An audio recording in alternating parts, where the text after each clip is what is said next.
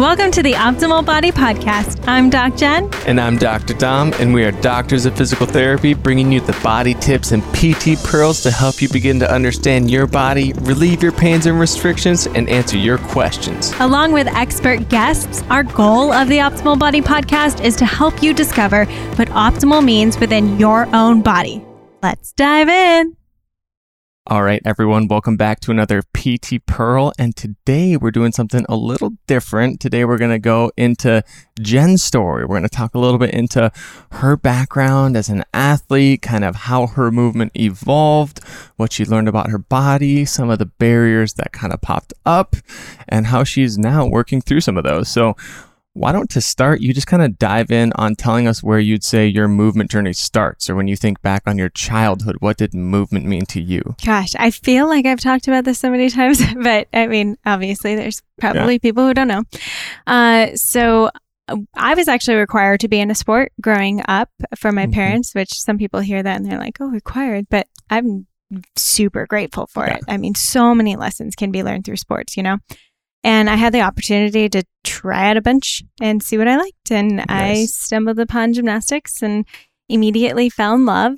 One, because I started at YMCA and was the best yeah. there because they didn't have a competitive team. And then mm. I actually went to a competitive team and I was the worst. And I was like, oh man, this is rough. and then you were upset that you were so competitive because now you're just like, wow, now I need to get this much better. I know.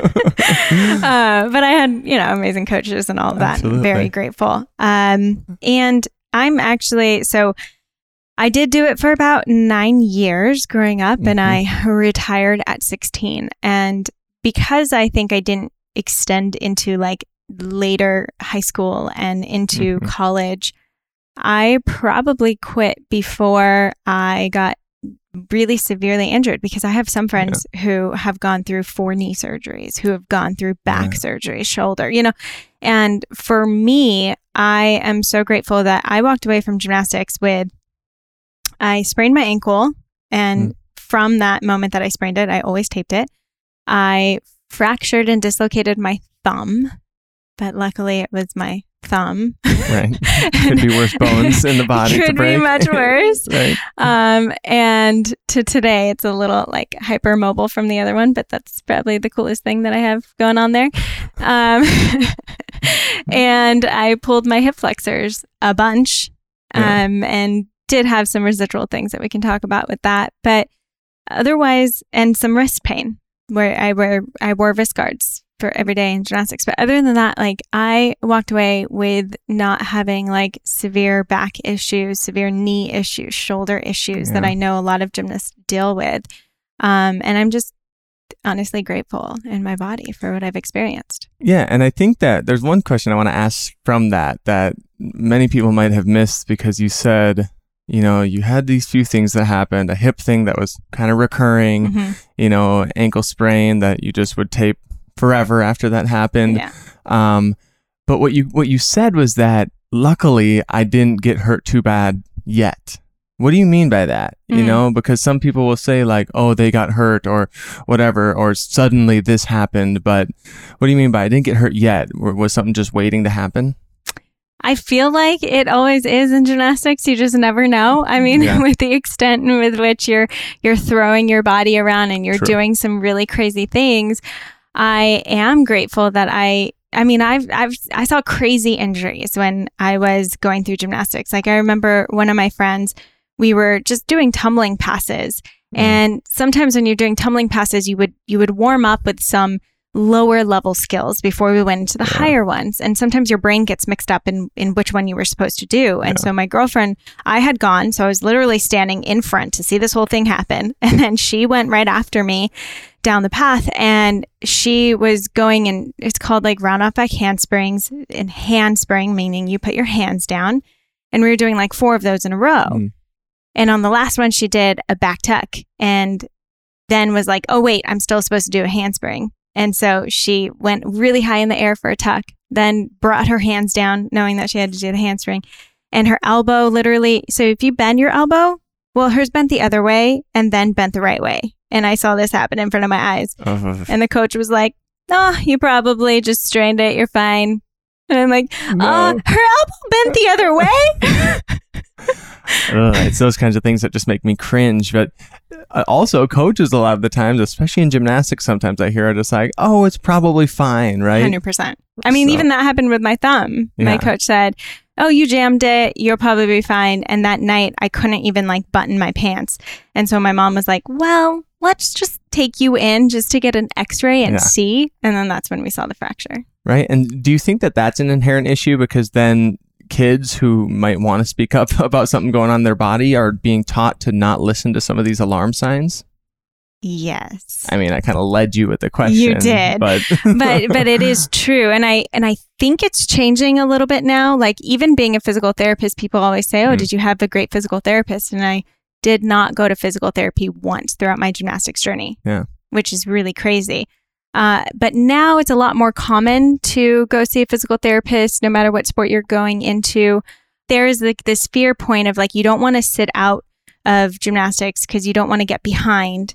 Mm-hmm. And then you don't want to not be doing the skills with your team and progressing and all this stuff. So you do want to listen to the coaches when they're like, ah, you're probably fine. Tape it up, get back up, you're good. Totally. I mean, I know as an athlete, when I was younger, the last thing I wanted to do was ever sit out, mm-hmm. and any pain that I had was hidden. And no matter how bad it hurt, I wanted to be on the field. So I can absolutely agree as an athlete with that sentiment, even though I know what I know now I know. as an adult. So, you know, whatever. Hopefully that gets to be something that coaches and people leading athletics or development of athletes starts to preach in more and more. And I know that there are a lot of organizations that do that. Um, kind of what I want to talk about now is having done what you did in gymnastics and having that background and then coming out and retiring.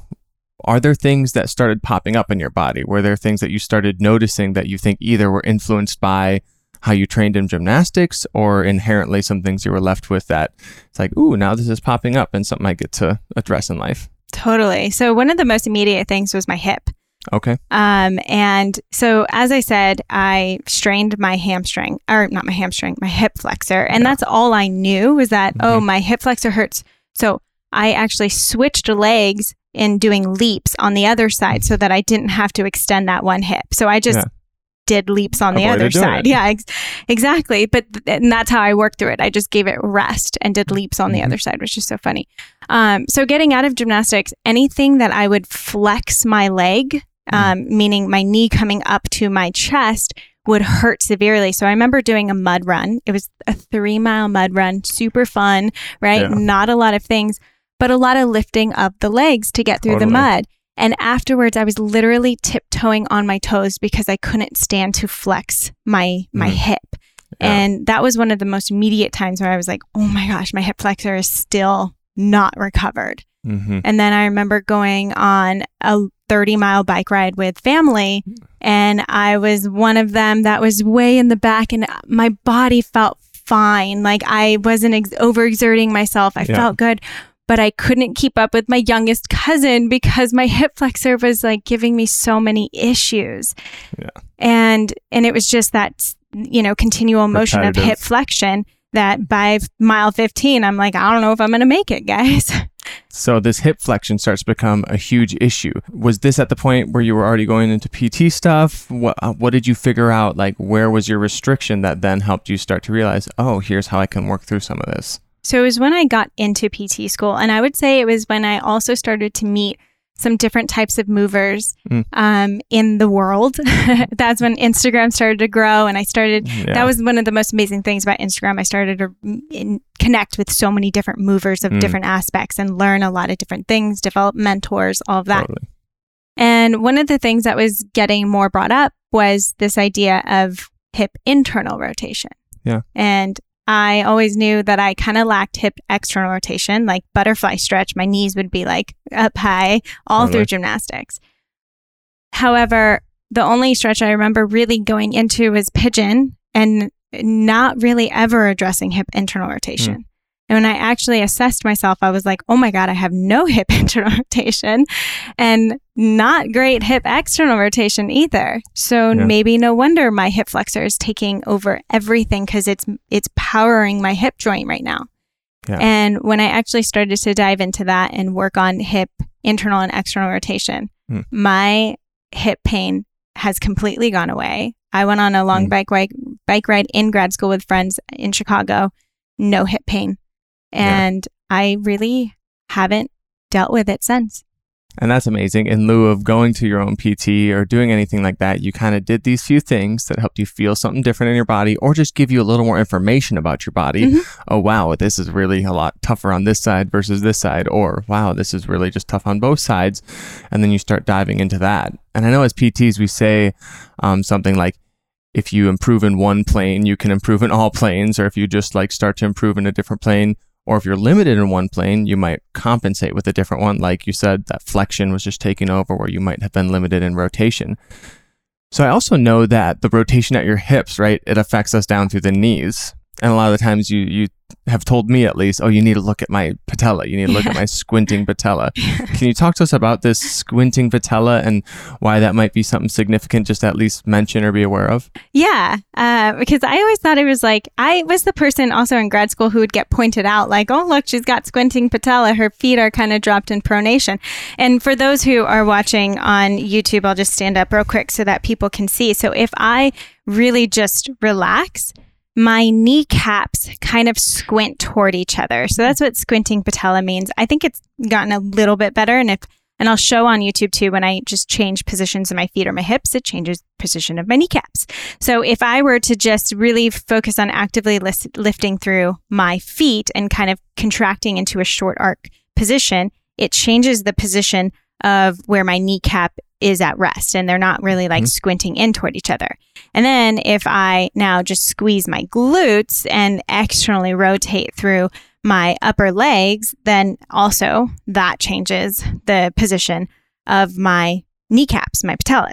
So all of that to say, I actually haven't had a lot of knee issues, which I'm mm-hmm. super grateful for. I've felt moments like if I haven't run for a while and I go mm-hmm. out on a run and at the very beginning of the run, I can kind of feel like a little bit of that what we call patellofemoral syndrome, which we've gone over before, yep. right at the front of that kneecap uh, sometimes, but it goes away so quickly.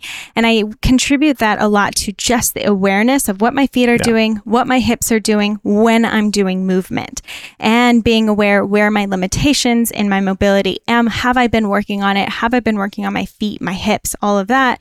So that once I start to load and get into these activations, I can actually support through my knee. Yeah, and I think that this points out something that we like to talk about a lot that the position or the image doesn't necessarily equate to the symptoms. Mm-hmm. And I think something that you brought up is that just that awareness that, oh, my patella kind of do tend to look squinted, even when I'm just standing at normal or when I feel like I'm standing comfortably, brings the awareness that that might be something like, hey, if I continue progressing in that direction or do so uncontrollably without awareness, yep. it might be something that could end up hurting in the future. So that awareness can prevent all sorts of things from happening down the chain. I kind of want to take a turn and talk into something a little bit that is another thing you talk about a lot. Um, we've also done a podcast where you talk a little bit about this, but scoliosis. Yeah. Right? It's another thing that kind of came into your picture that all of a sudden someone said, Oh, hey, you have this. And it's like, okay, now all of a sudden I have this new thing I've been given. What do I do with it? So when you initially kind of had that diagnosis of, oh, you have scoliosis. Can you talk a little bit about that? Yeah. I mean, that was funny. We I did, as Dom mentioned, I talked about it on the scoliosis episode. So yeah. Especially if you experience nine, scoliosis or anything, go listen to that. Mm-hmm. Uh, great podcast that we did and kind of explain what that is and why. Um, however, I was teaching Pilates at the time at a chiropractic office. They did an examination and I saw an x-ray standing. So not lying down or, or anything. I was just standing, which I, I know I kind of lean and compensate and go and yeah. even my, my body at rest kind of goes into a different, different planes. However, when I saw it, I literally thought he was joking because it was an S curve through my back mm. and then some forward head posture. So some straightening through my upper, my neck area, which your neck should have this natural curve that kind of comes up and back like a yeah. C. And I was kind of lacking in that. And it was just shocking. I didn't have pain. I was teaching Pilates. I was learning acro yoga.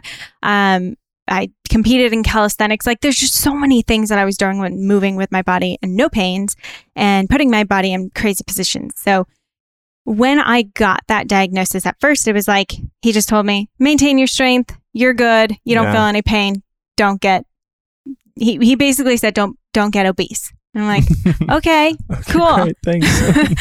um and what I've learned since then, I, I kind of wish I didn't have that diagnosis put on me. Yeah. And I talked about this as well in the other one, because I realized that I've I've used it as a crutch and as an excuse mm-hmm. sometimes. So mm-hmm. now if I realize, oh, my upper back is limited to my right, oh, it's because I have scoliosis. Oh, I have thoracic mm-hmm. outlet syndrome on my right, oh, it's because I have scoliosis. Oh, I feel my right shoulder blade flare up when I'm stressed. Oh, it's because I have scoliosis.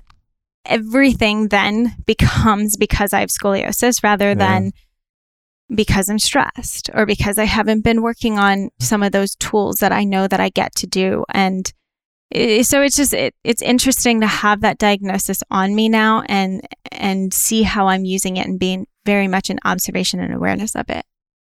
And I think that's good to hear you say something like that and good for a lot of people to start thinking about myself included is along our journey what are the appointments that we had what are the things that we had that suddenly had something introduced to us that made us feel different about ourselves. Mm-hmm. And I say this to a lot of people. Your body did not change before and after that appointment, you know? And when people think about it that way, it, it kind of makes them think something different. Like nothing changed in your body before and after that appointment. But for some reason, we feel a heck of a lot different. Mm-hmm. And so if you start noticing that, then that means you're giving that diagnosis and that word so much power. Exactly. And I think you brought up a really good thing also that you started using it as that excuse and you're kind of calling yourself out for it. 100%. You know, and my next question would be so you talked a little bit into it. You started changing that mindset around, okay, I can't blame this thing, right?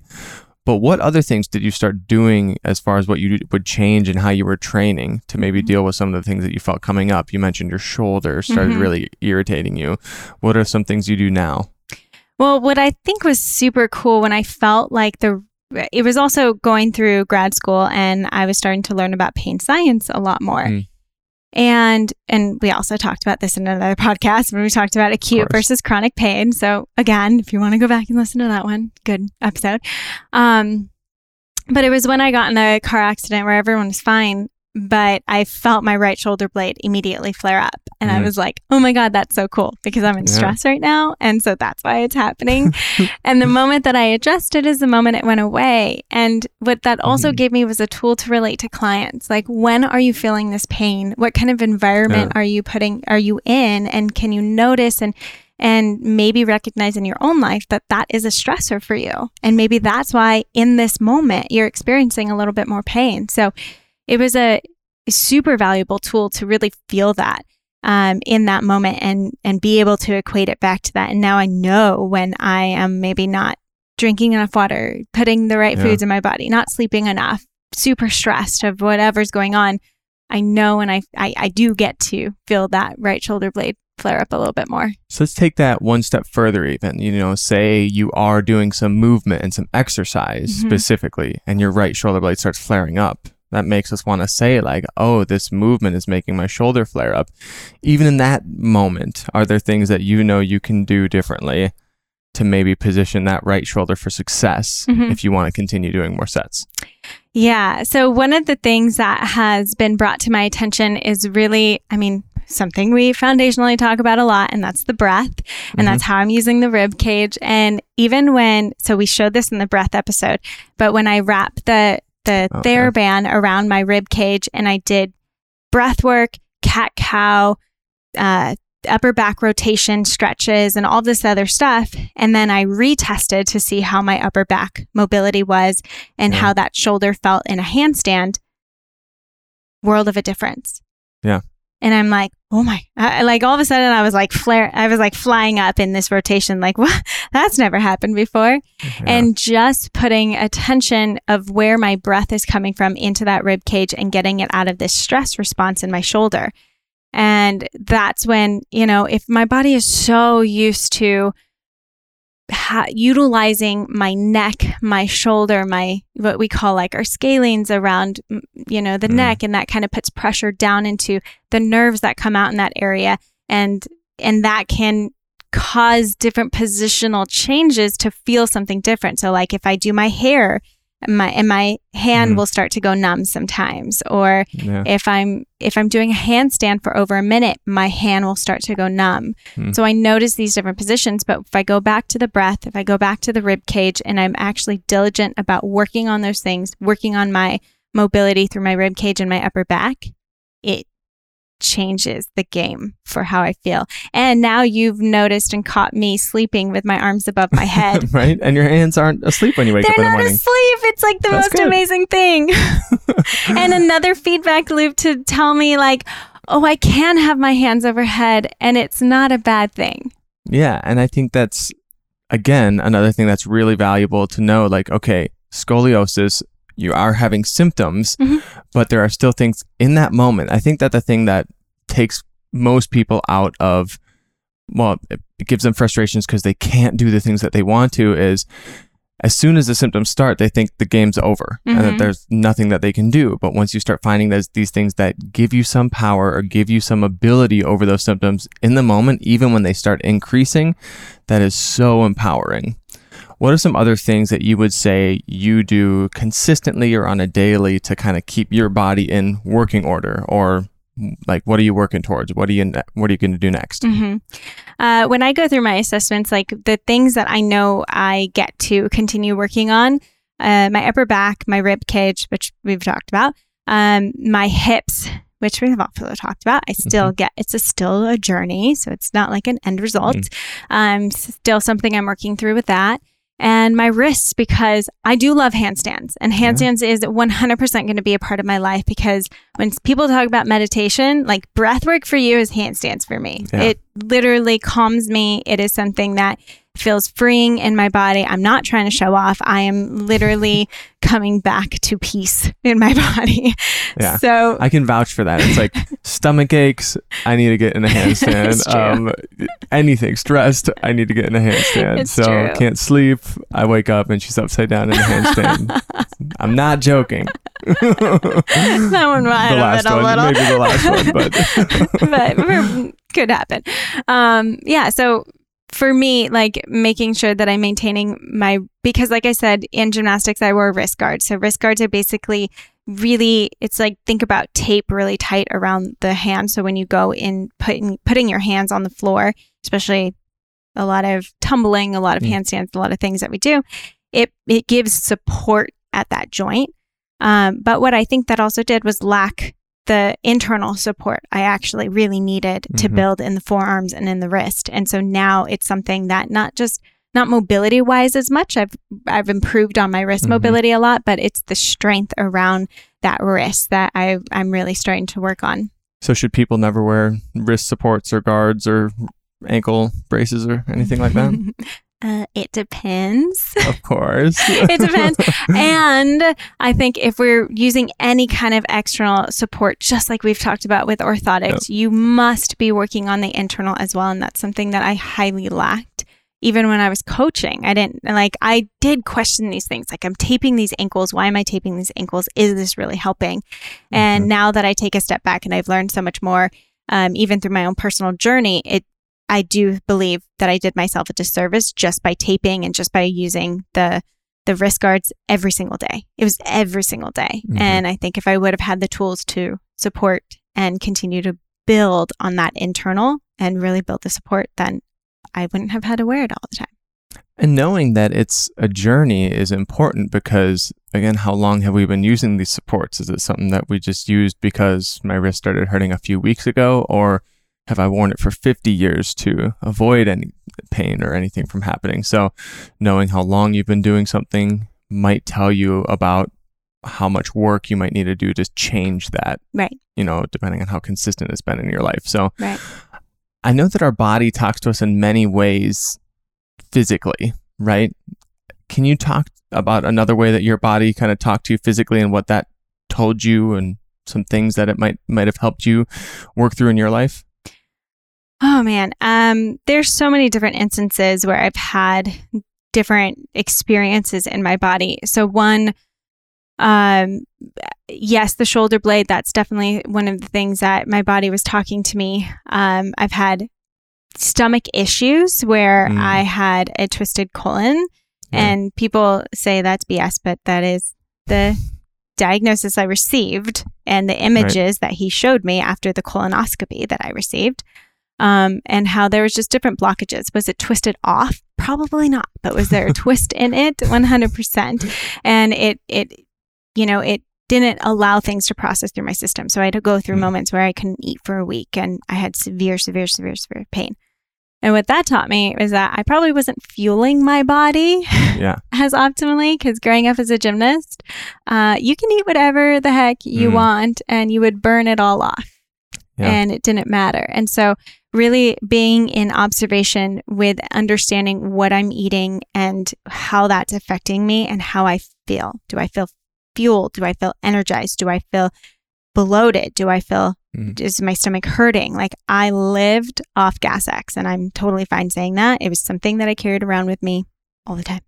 Um, and then the last thing that I really took in um, more in, intuitively was that I got shingles on my mm. body and I wasn't really listening to myself or mm. trusting mm. my inner intuition, that gut response where you're like, I know this isn't right, but yeah. I'm not going to say anything because I'm probably wrong. and it turns out that that intuition something that was trying to tell you something. 100%. Totally. Yeah. And so I think that I just kind of wanted to ask that briefly at the end here to show that our body can show us and manifest these physical symptoms because of things going on in our body physically, yes. Mm-hmm. Because maybe of the things we're eating nutrition wise, mm-hmm. or just because of those things emotionally, socially, spiritually going on in our lives as mm-hmm. well. And uh, again, our body talks to us in many ways. And the more consistently and the more intently that we start listening to it, you can start picking up some pretty cool things. 100%. And my one message, my my consistent message is always we spend time listening to other people and say that you're worth listening to yeah. and trying to figure out all the answers from someone else. But reality is you are worth listening to within your body. And we get to give that respect back and trust it. Trust it along the journey like you really know. Thank you again for joining us on yet another PT Pearl. We just appreciate you so much. And of course, if you need more visuals for each PT Pearl, they are over at DocJen Fit on YouTube. There is a whole section for the PT Pearls from the Optimal Body podcast that you can use to really see what we're talking about. And don't forget, if you really like this, if you're learning from it, share it out, share it with your community. Tell us what you're learning. Rate and subscribe to the episode because there's going to be so many more goodies and PT pearls along the way. And if you're ready to dive in even deeper, don't forget we have an Optimal Body membership with an incredible community of movers learning with us and moving in their body. Until next time, thank you again.